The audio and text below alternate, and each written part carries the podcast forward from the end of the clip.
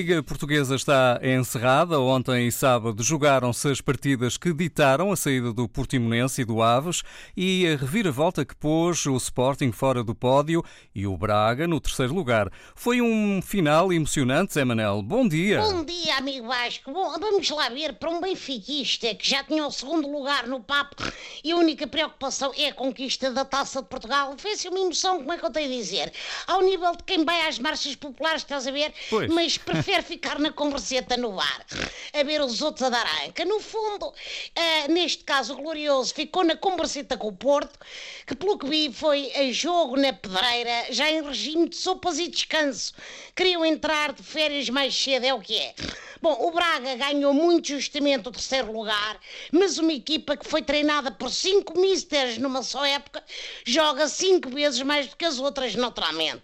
Já o Sporting só teve três, três treinadores, assim é que é, parece aquilo do três três três três Catano, e não podia ter mais, digo eu, porque o Rúben Amorim sozinho limpou o orçamento, cá está outra vez, para três ou quatro bem, equipas técnicas. É bem, muitos erros isto. É bem verdade, Zé Manel. Mas no final acabaram por ser os bracarenses a fazer a festa. Foram festas diferentes, amigo. No Braga, os jogadores abriram o portanto conhecido espumante seco. No Sporting, o Rúben Amorim engoliu só em seco por ter visto a ex-equipa sorripiar-lhe o acesso direto à Liga Europa. O Rúben disse que o Sporting perdeu por uma bota, referindo-se ao pé de Mateus, ah, que foi para lá da perna e validou o golo do Benfica.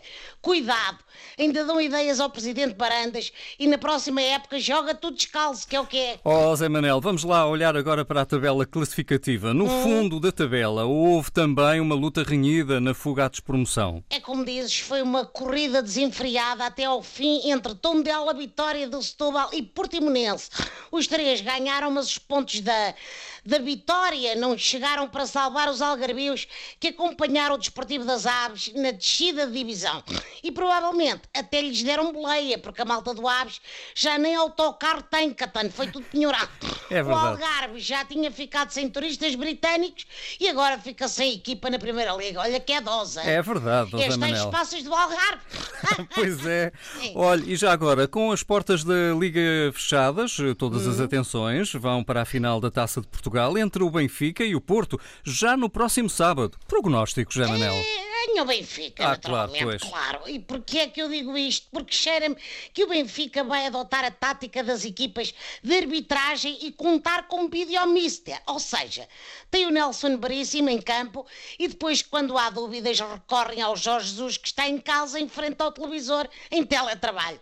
Bom, isto sou eu a reinar, naturalmente, já sabes. O Porto é o campeão nacional, em grande adversário, é um grande adversário e, e naturalmente quer fazer a dobradinha, ou como diz e na invicta, as tripas. Olha que ganho melhor, pronto.